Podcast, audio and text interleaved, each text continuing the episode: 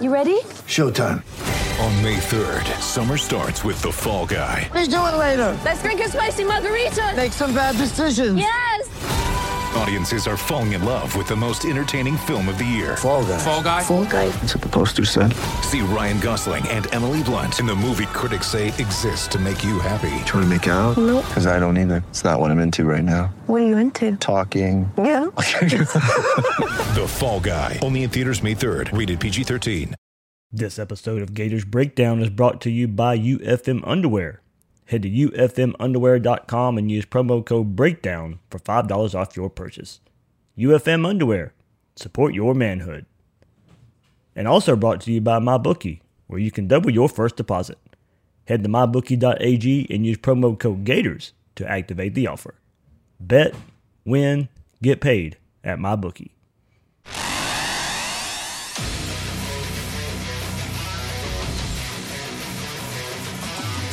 Gators Breakdown, the Gators Fan Podcast, because there's never a dull moment in Gator Nation. The Gators Breakdown Podcast is ready to go. I'm your host, David Waters, and you can find me on Twitter at GatorDave_SCC. Just walked in the door about an hour ago from Columbia, South Carolina, but ready to get Gators Breakdown out there for you guys after Florida's 38-27 victory over South Carolina. And joining me for this episode, for the reaction, the review episode, is Will Salmon from The Athletic. Will, man, are you dry yet? I'm dry. It's actually like really nice in Gainesville, but South Carolina, particularly Columbia, was not very nice weather at all. It was very rainy, and I actually felt pretty good there. And then right when I get home, though, like my allergies started to really act up. So, man, can't have it both ways, I guess. No, yeah, guys, if you're watching this on YouTube, that's why no camera for Will today. I know exactly how he feels. Last Wednesday, I had to, punt a little bit in some coverage because my allergies were kicking my tail as well. So if you're on the YouTube version, you'll get the scoreboard of Gators 38, Gamecocks 27 up when Will's talking. But Will, man, I can't thank you enough, for joining me and kind of fighting through this there. And also shout out to my wife's side of the family, my wife's Kaylee and her stepbrother Joseph and CJ, her side of the family, for hooking us up with some great tickets there for the game. So a lot of fun there in Columbia, and even though the rain was there, we fought through it and had a lot of fun, though. So we'll get to breaking down this game, but before we do, remember you can find Gators Breakdown on news4jax.com/Gators Breakdown. You'll find all the Gators Breakdown episodes as well as articles from the News4Jax sports team.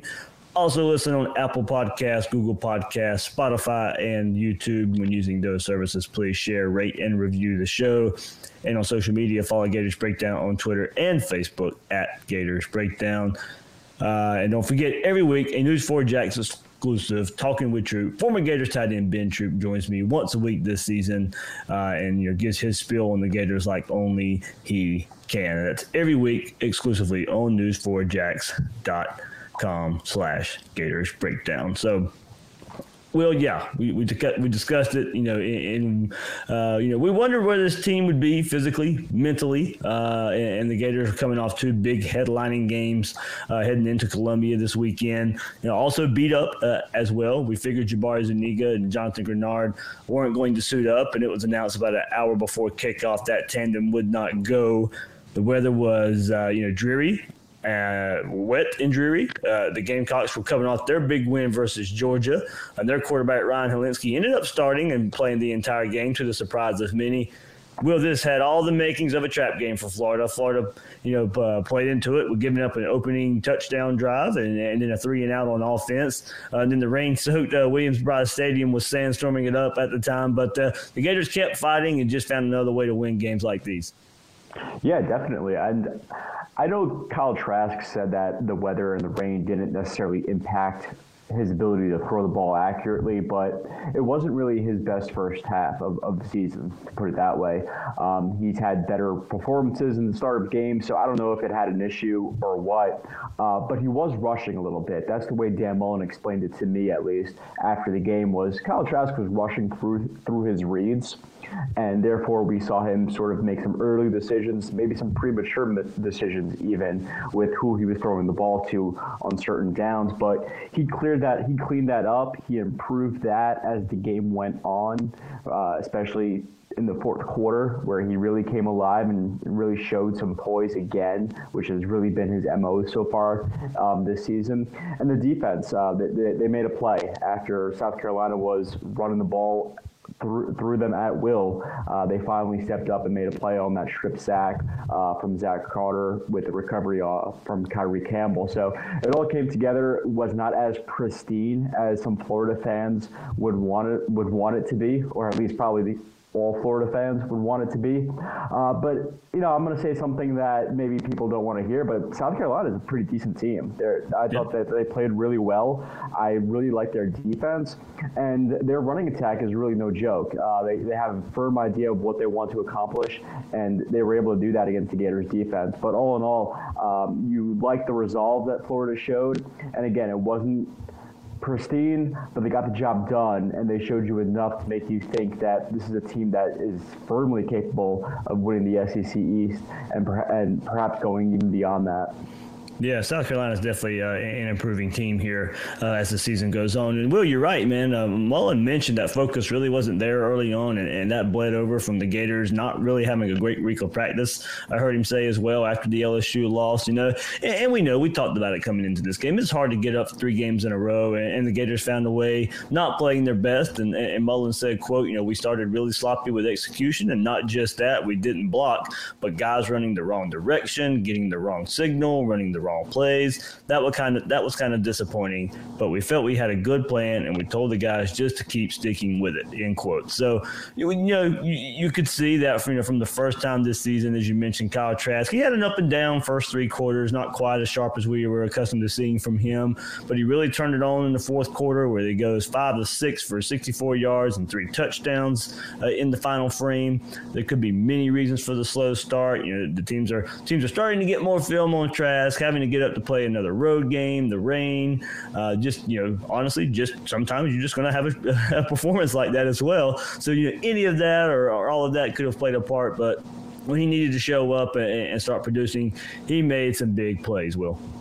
Yeah, I mean, I really think he was rushing. I do. I think that's probably. I don't know if South Carolina was really doing anything all that differently against him to make him do that, because he did have time on a couple of those throws. You know, I remember distinctively on one throw where he tried to float it to Van Jefferson. He had Kyle Pitts open, never really saw him, and there wasn't really a whole lot of pressure, and yet he still ended up throwing off his back foot, and just a throw that he probably regretted right away, just because there was coverage there, and there were other options. But again, we saw a significant improvement in the fourth quarter, where on that drive leading to that go-ahead touchdown for Florida, not only did he have that scramble on the third down, but he also made that play happen on fourth down, where he ends up finding Pitts after a play that actually took, and I counted, 5 full seconds from the snap of the ball to the time that Pitts was able to catch it. And that's because, you know, South Carolina showed a blitz. They looked as if they were going to blitz 5 guys or rush 5 guys, but then they backed off. And so it was a little bit of a different look that Kyle Trask had to sort of understand in his brain and readjust his clock for how much time he actually had, and kind of scrambled, made a play, found Pitts, hit him. And that was all credit to him extending that play. And I thought that showed, again, a great example of the poise that he has under pressure, which is pretty cool to see, because this is a guy, again, with not a whole lot of experience making these sort of plays, at least not a whole lot of game experience, I should say, making these plays. So, yeah, he didn't have his best first three quarters of the season, but that fourth quarter, that was impressive. I don't want to say it was the best that we've seen him, but it was pretty up there as far as performances go. He played really well that fourth quarter. Yeah, I'll go back to that drive of the game. You know, I think we can label that drive of the game, the drive of the game there, because the Gators couldn't waste it. It was a drive that started near midfield, 13:29 left in the game. Florida's down 20-17. The Gators go 52 yards on 7 plays, and the rain was really coming down at this point in the game. The first 5 plays on that drive were runs. P. Ryan 9 yards, P. Ryan 2, Swain 1 yard, P. Ryan 1 yard, and then Trask was also, you know, a 5-yard run on that third down to set up a 4th and 3. And as you said, you know, Trask leaves the pocket, kept the play alive, finds Kyle Pitt on the run for a 9-yard gain to keep the drive alive.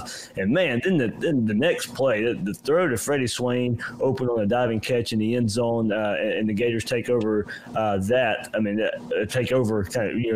over after that. I mean, nice adjustment by Trask and Swain there to get that completed in the end zone, and really nice catch by Swain there diving there. So, you know, next drive, of course, the defense is on the field. Zach Carter sacked fumble of Ryan Hilinski, and the Gators start again in great field position, and that drive ends with South Carolina fans throwing wet towels on the field as Trask finds Kyle Pitts open in the end zone as Josh Hammond gets away with a block of a defender there, and the Gators take an 11-point lead, 31-20. Then Trask gets his 3rd touchdown of the 4th quarter and 4th of the game on the tunnel screen to Grimes, and that essentially sealed the game with a 38-20 score at that point. So Gators were fortunate with field position and perhaps some calls from the officials there, but Will, you know, what good teams do is when they have opportunities to take advantage, they take advantage, and that's absolutely what the Gators did in the 4th quarter. Yeah, definitely. I think you could kind of point to that fumble on the strip sack as really finally Florida not making necessarily a complete adjustment, but actually cashing in on something that they've been trying to do against those draw plays, because it wasn't that Hilinski was just dropping back to pass on that play. He was actually looking for a handoff on another draw, and the draws were killing, absolutely crushing Florida the whole game.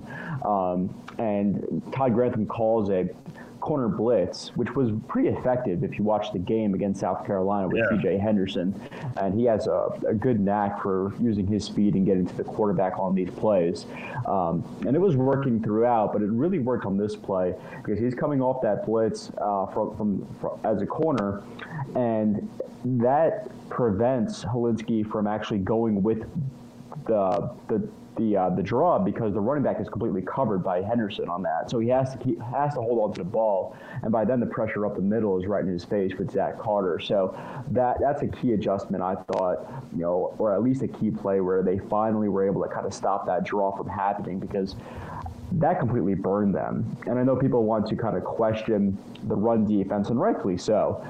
It wasn't a great performance preventing long runs. I think South Carolina had at least 5 or 6 runs of at least 14 yards or more, and that's too many, even with a good running team like South Carolina, which is, I think, they're number 2 in yards per carry in the SEC behind just Georgia after this game. And by the way, that's versus Florida, Georgia, and Alabama. That's sufficient for South Carolina, which goes to show you that they're pretty good at running the ball. But the run defense wasn't great, but I give South Carolina credit because, yes, Florida was without 2 of their best defenders in Jabari Zuniga and Jonathan Greenard, and that mattered. But South Carolina really schemed it up well. They were pulling guards completely, creating a numbers advantage in their favor while doing so on a number of plays. And when they weren't doing that, they were running these draw plays on some weird downs. I think it was like a third and long where they ended up with a touchdown on that play. And I don't think anybody really saw that coming on Florida's side. If you look at the play, they look a little bit off guard by it. And it was a great design, great call at the time. So for me, I look at it as, yeah, there were a handful of times where the linebackers for Florida were just not in the right fits, and they made some premature decisions on where to go after the snap. But South Carolina also was very, very astute in their play calls and their design, so I give them some credit as well. To finish up on Kyle Trask and what he was able to do, the first Gator since Tim Tebow to throw for 4 touchdown passes in a road game.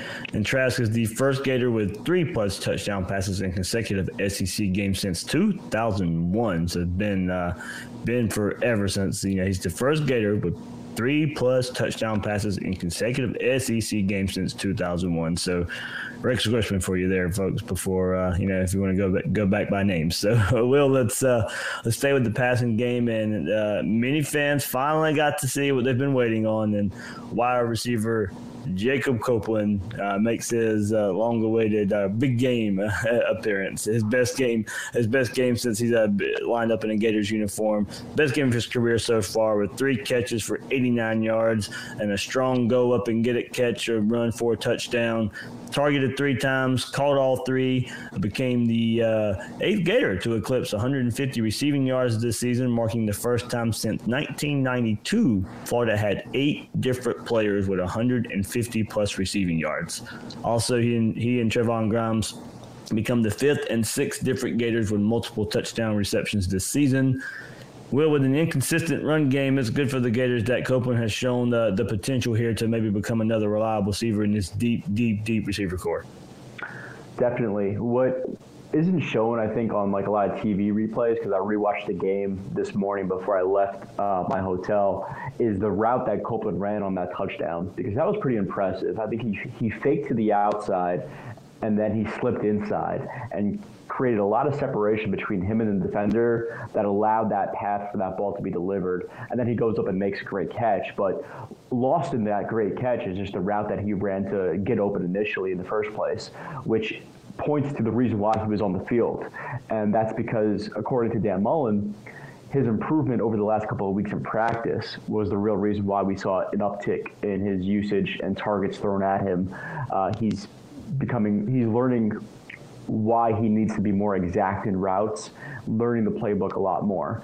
And that matters for Copeland and his overall growth, because next year he's a guy that this team is definitely going to need.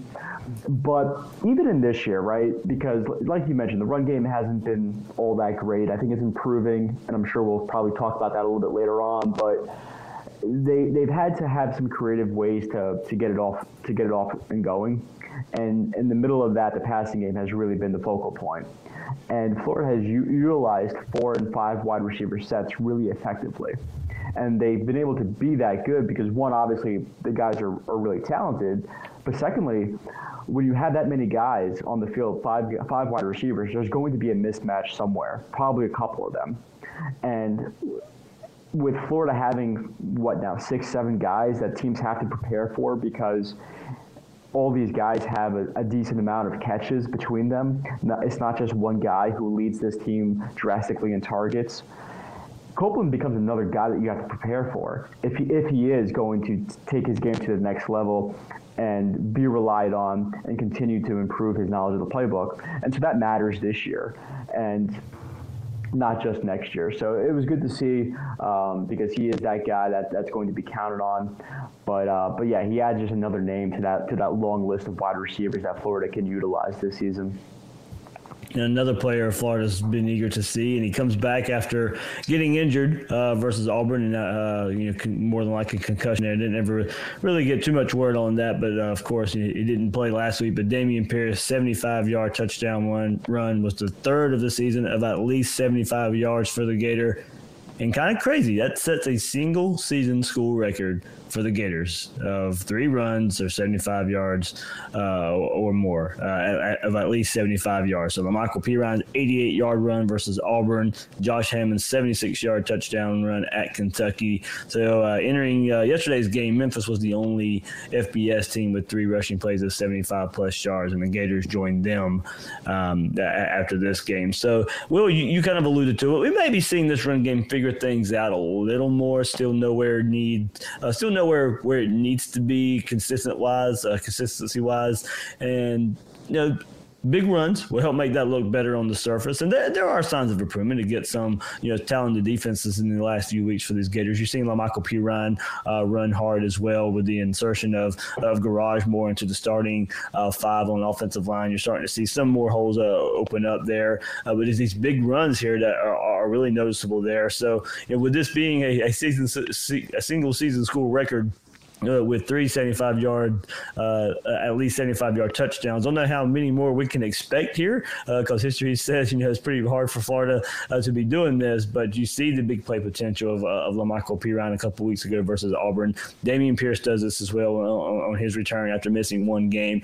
And that's the kind of run we saw early from Dameon Pierce last year when he was getting on the field late in games. Is, hey, can he do this versus defense that aren't so tired or having to play catch-up here? And when the game, it's a close game there in Columbia, and Florida needed a big play. Florida needed to keep up with what South Carolina was showing is Dameon Pierce hitting a 75-yard run. Yeah, for sure. You nailed it there. A lot of times his runs last year, the gripe about it, not necessarily gripe, but if you wanted to kind of nitpick or kind of second guess or be a little bit, I don't want to say concerned, but just, kind of just question, like, how good is this guy? It was because it was in garbage time, a lot of his action. But this was certainly far from that. This was when it mattered, and he delivered. And he's explosive, man. He's an explosive player. He runs hard. He's a very physical guy. And like LaMichael P. Ryan, he runs tough, too. He breaks yards. He's not afraid. Breaks tackles. He's not afraid of contact. Racks up a lot of yards after contact. So it was good to see. And it definitely does highlight that big play potential. But not only that, and I know Brett Heggie made a nice block on the pool on that play to kind of help create a lane for Pierce to hit.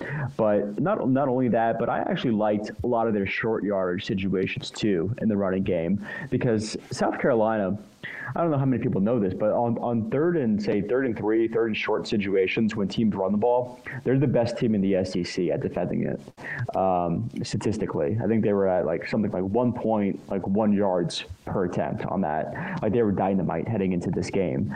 And three times Florida had runs on third and two or less, and they converted on all three. They had runs of 4, 2, and 4 yards. And previously, heading into this game, those were runs where Florida was getting stuffed at the line, if you remember correctly. That was a big issue. And so it was super, super sort of naughty issue here to bring up. But I think it's a cool thing, because if you're looking for growth from this offensive line, those are the things that you wanted to see, because, again, that's where they were getting stuffed. And for them to actually have success against a team that is really good at defending that, I thought that it's a small thing, but it shouldn't go overlooked.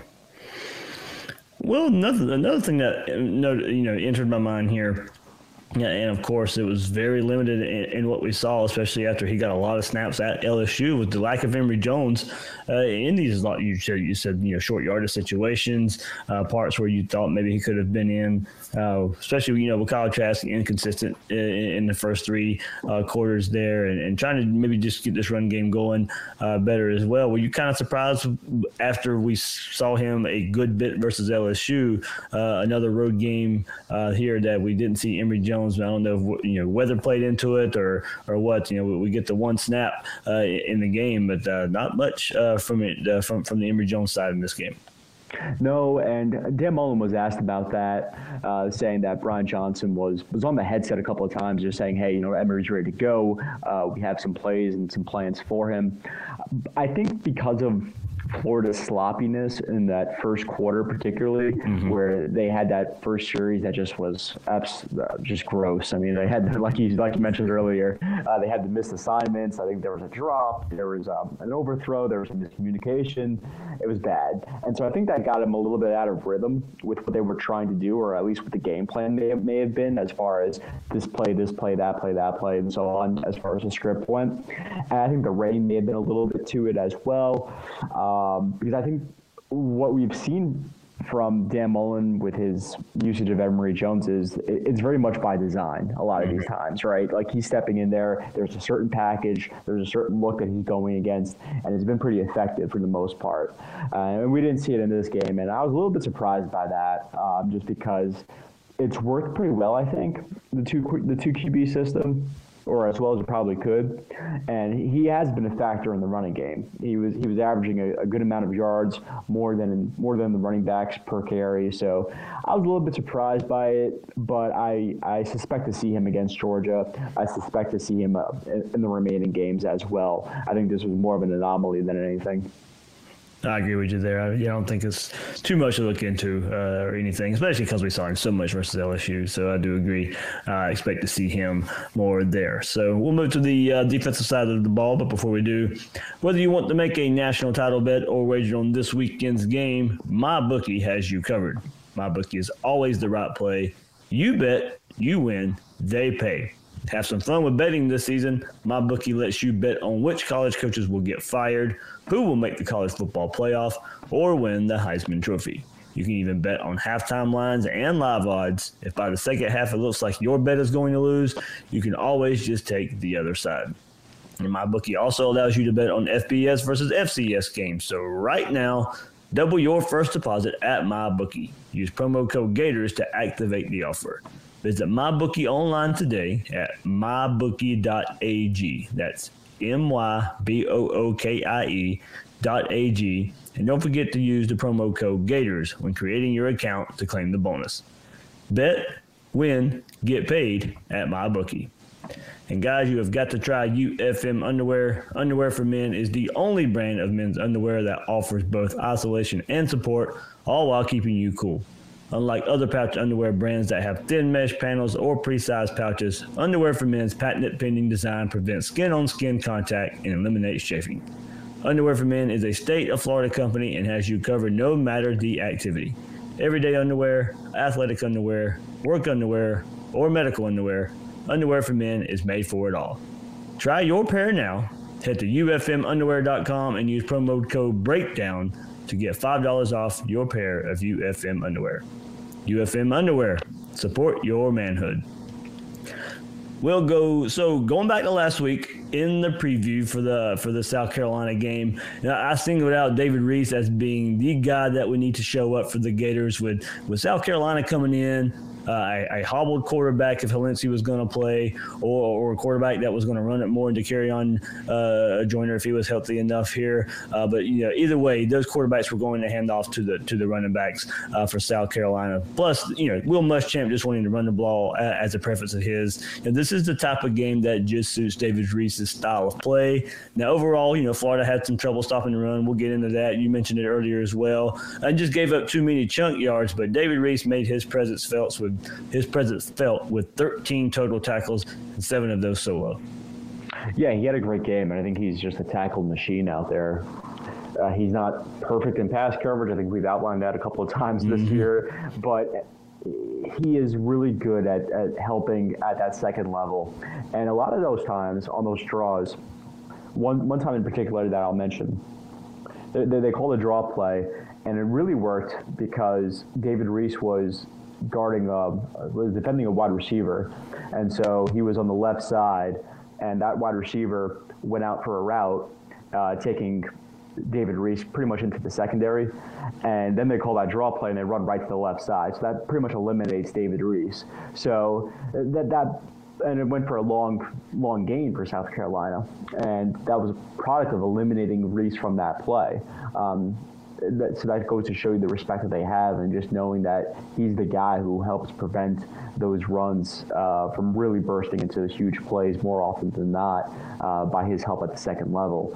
But the Gators definitely needed more of that, though. I think Ventrell Miller, they could have used him to step up a little bit more at times to help prevent those runs at the second level because, again, I mentioned it earlier, but it's worth repeating that South Carolina did a really good job scheming things up, pulling their guards, getting those extra blockers on the side of the ball that they were wanting to run to, and it really set them up well so that they had one-on-one matchups, and their blockers more often than not won those for them, and that created some good chunk plays, like you mentioned, in the run game for South Carolina. Yeah, kind of aggravating because it's kind of been 2 weeks in a row. We've seen where this defensive front's out of position on plays even before the snap, getting to their spots late. That led to some of these South Carolina chunk runs. Now, not all of South Carolina runs were because of that. As you mentioned, South Carolina's offensive line did a good job getting to the second level at times, sealing off linebackers. But this defensive line didn't cause enough disruption, allowing South Carolina to hit too many chunk plays, safeties taking wrong angles, tackles, missing tackles this game as well. Other times using, as you go back earlier in the episode where you said, just using draws on third down against this aggressive Gators approach on third down.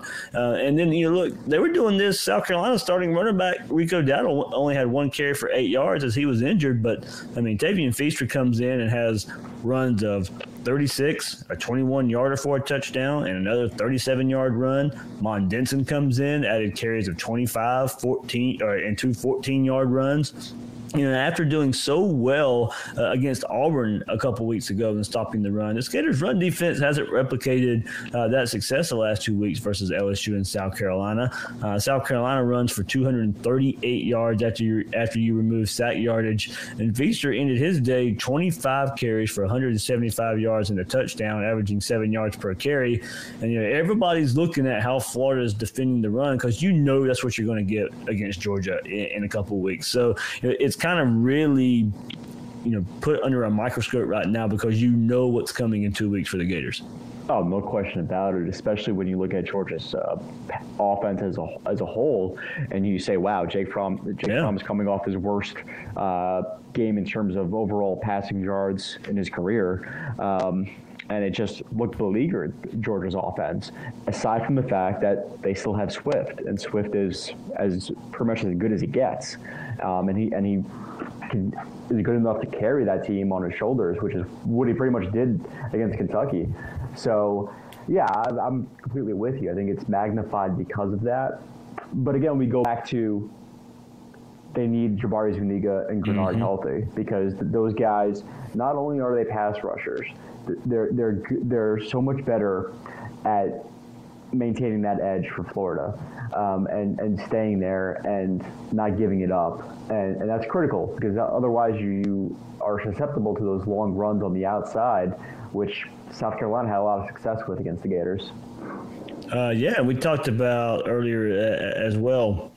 I'm talking about the offense earlier, taking advantage of chances when they needed to, taking advantage of opportunities when they were given, and the defense did and didn't in this game. South Carolina took a 17-10 lead in the third quarter after C.J. Henderson dropped an easy interception in the end zone that would have kept South Carolina from scoring there. Very next play, one of those draw plays we mentioned, as Feaster goes for a 21-yard touchdown on 3rd and 11.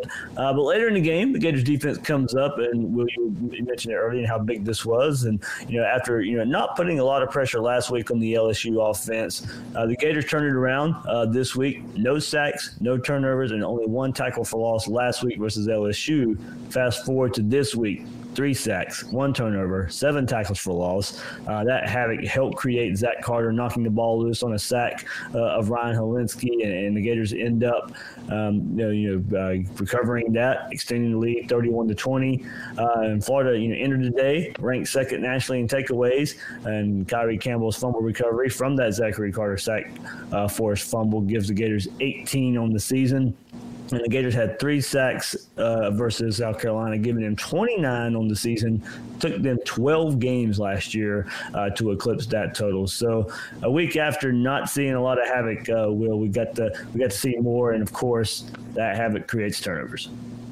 The first drive for South Carolina, they were able to move the ball, and they weren't really seeing a pass rush whatsoever from Florida, I thought. And so I thought it was a good adjustment from Todd Grantham to, okay, say to himself, let me see what this defensive front that I'm putting out there in place of Greenard and Zuniga, let's see what they're capable of. Let's see if they can get a rush on their own, see if they could take all, South Carolina's offensive line, because we've seen the Gators be able to do that against teams and just have a pass rush that's effective without blitzing.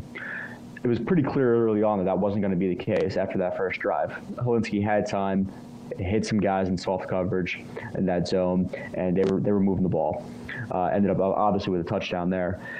So he makes the adjustment, starts blitzing more, particularly on third downs. We see most of the time at least 5 guys being sent, whether it was David Reese or Trey Dean, whoever it was. A lot of times they were coming home on the blitz too, and they were hitting it, or at least they were making Hilinski aware that it was coming, and that rushed him a little bit. And so he was very ineffective on those passing downs, and led to pretty much a pretty poor statistical line where he didn't really hit a whole lot of big plays in the passing game at all. Missed some I don't want to say open guys, but missed one-on-one coverage at least. And a lot of that was because there was a pass rush there.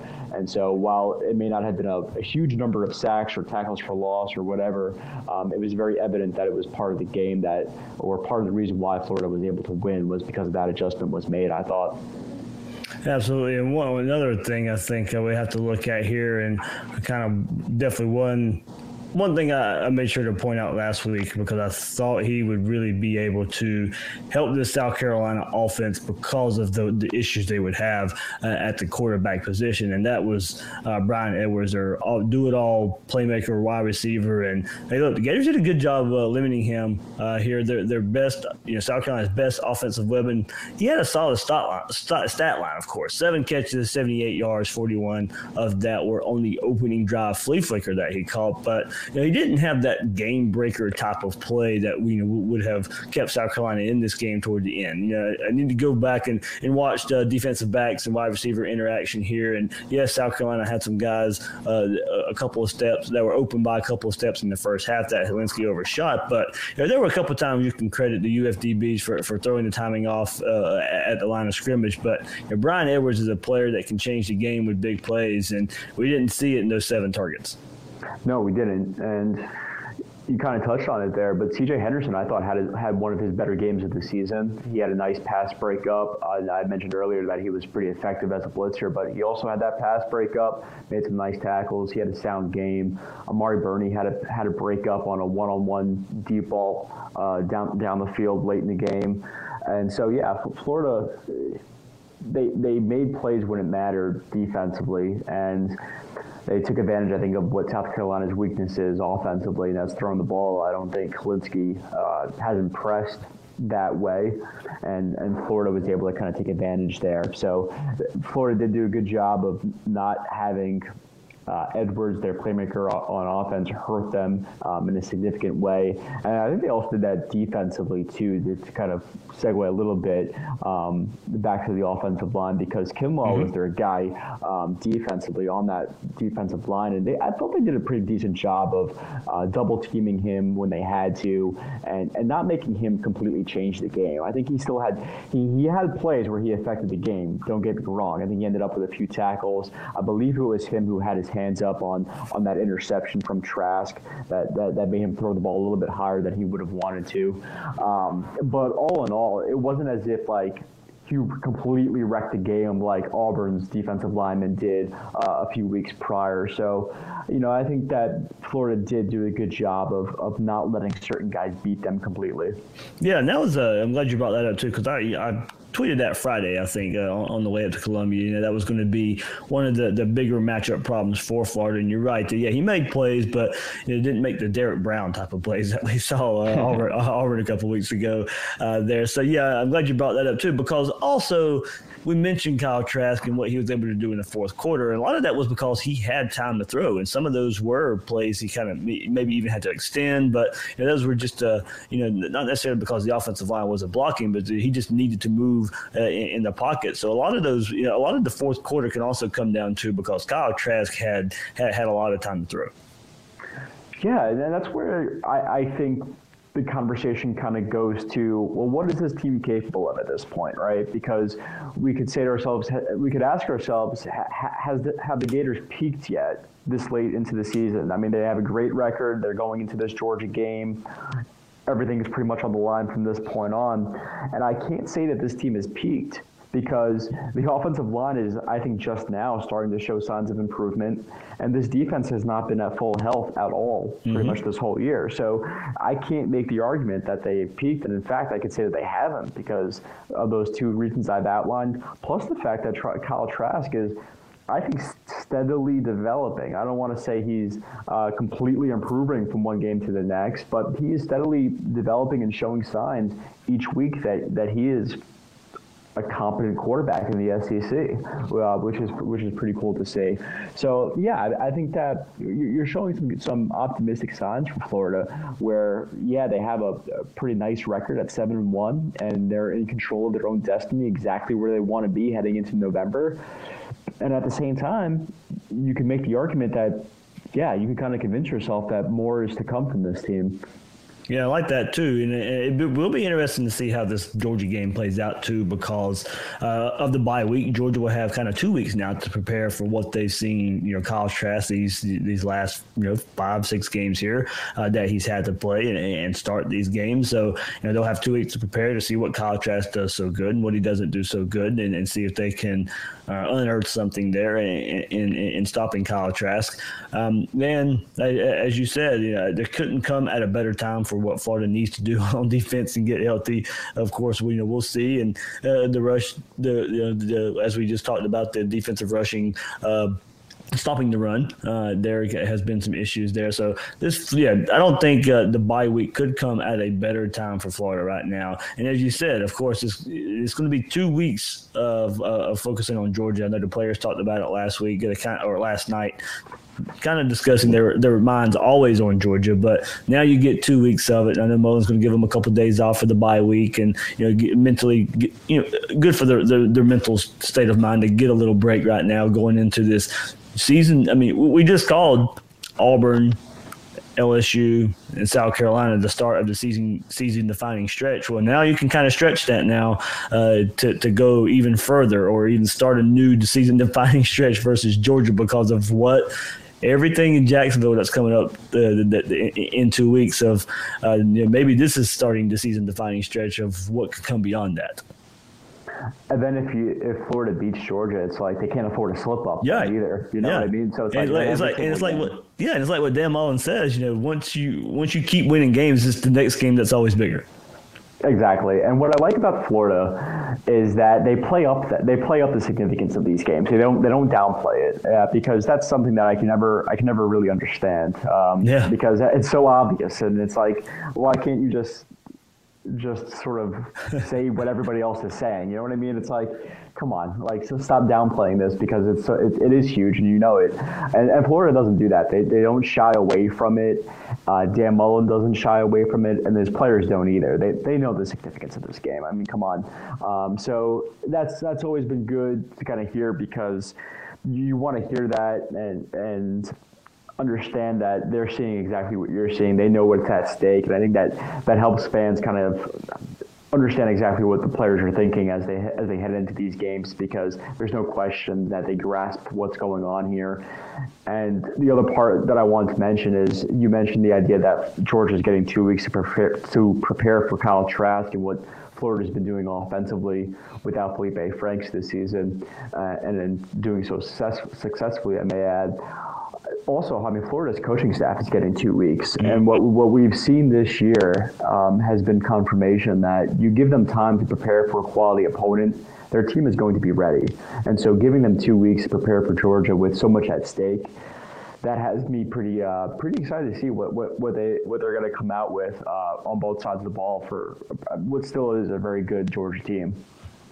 Absolutely. Well, let's get into some tweets here before we wrap up this episode, of course. And this is coming from @EllingtonJones here. He says, it was the fourth quarter performance versus South Carolina last year that triggered the Gators' resurgence, hoping for the same this year. I know a lot of Gator fans pointed out, just how this team plays late in games, how this team plays in the fourth quarter of games. And I mean, look, under Dan Mullen, it has been something to behold here. And this was the win over South Carolina.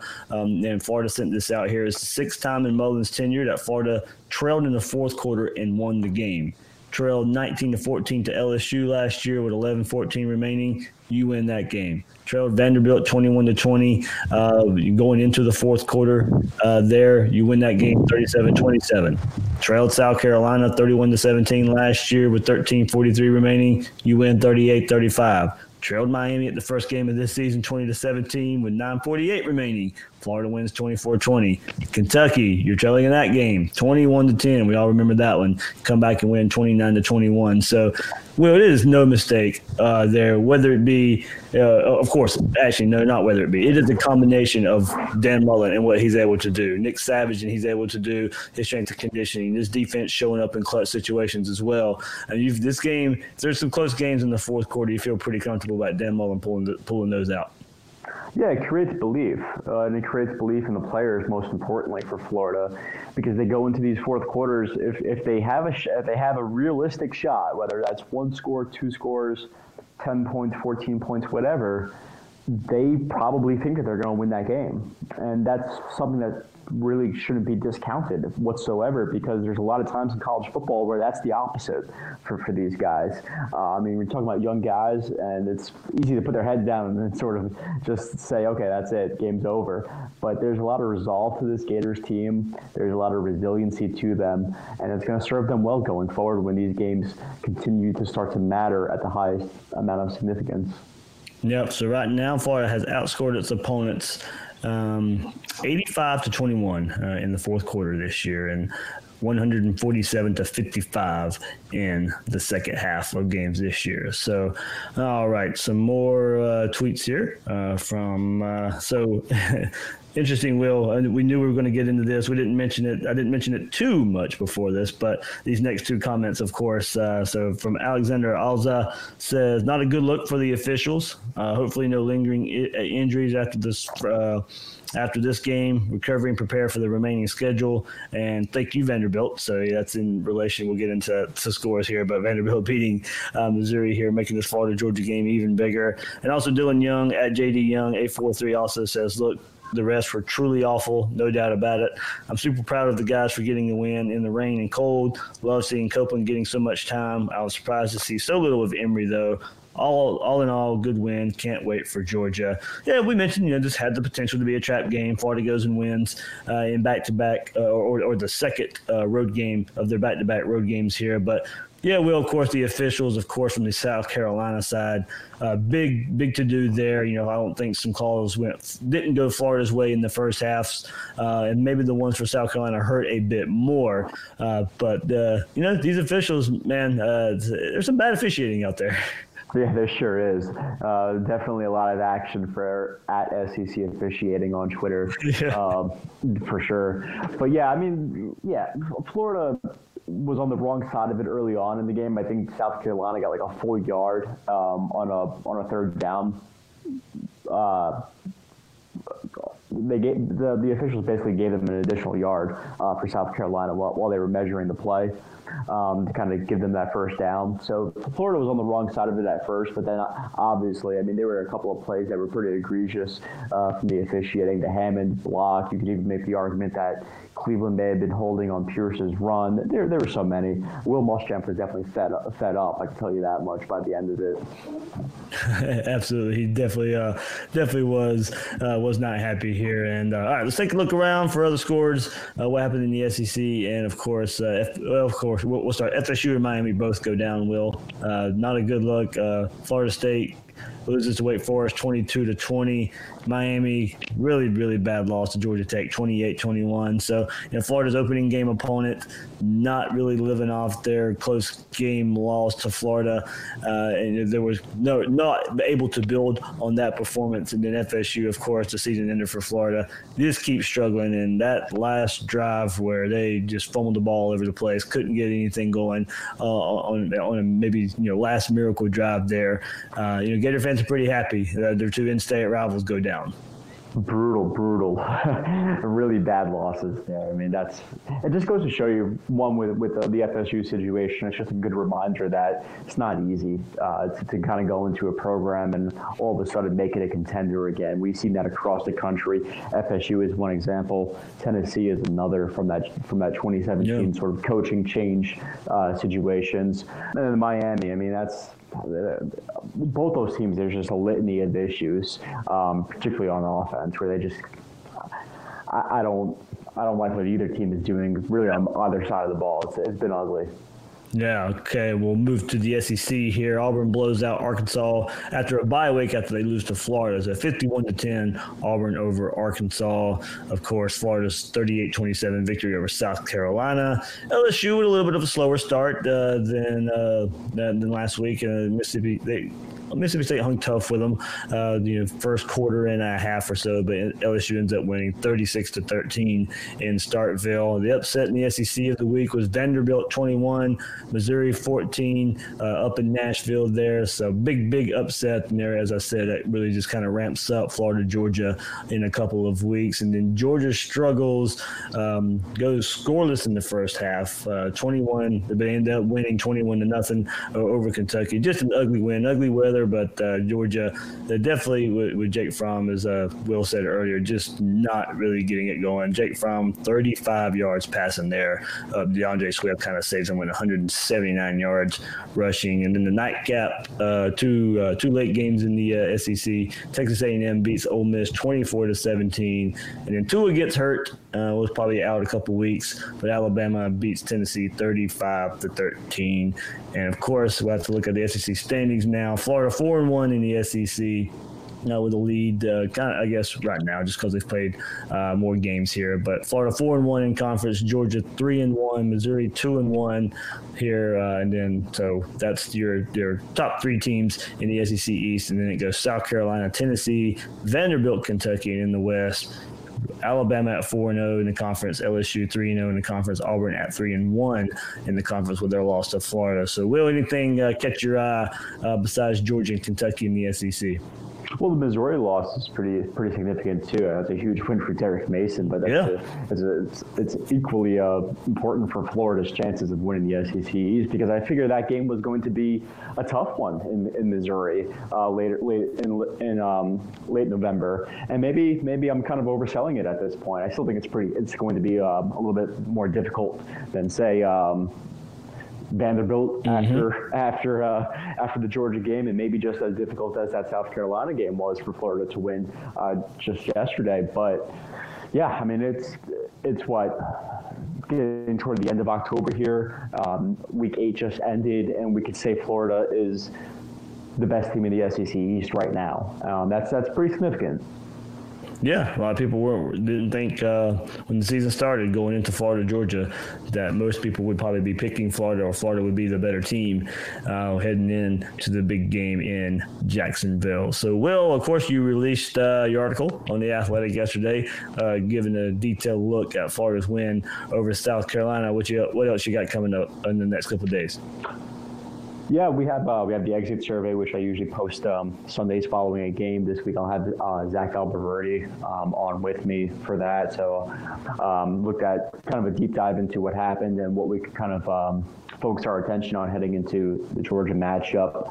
We'll definitely pick apart the matchups within that game throughout the week, maybe delve a little bit into recruiting now that we have an idle week to kind of go, look at a couple of different focuses. So a lot on deck at The Athletic. Absolutely. Are you ready for the bye week? Will? Yeah, once I can hopefully get healthy and get over my allergies. I feel you. I'll be in New York toward the end of the week, kind of see some family, so that should be fun. Okay. But it's coming at a good time for sure. Absolutely. I think we all need a little refresher right now. So all right, we'll get better, man, with your allergies. Safe travels up to New York. That's Will Salmon. You can find him on Twitter at Will Salmon, and his work at The Athletic. I'm the host of Gators Breakdown, David Waters. You can find me on Twitter at GatorDave_SCC. Guys and girls out there, thanks for listening to this episode of Gators Breakdown.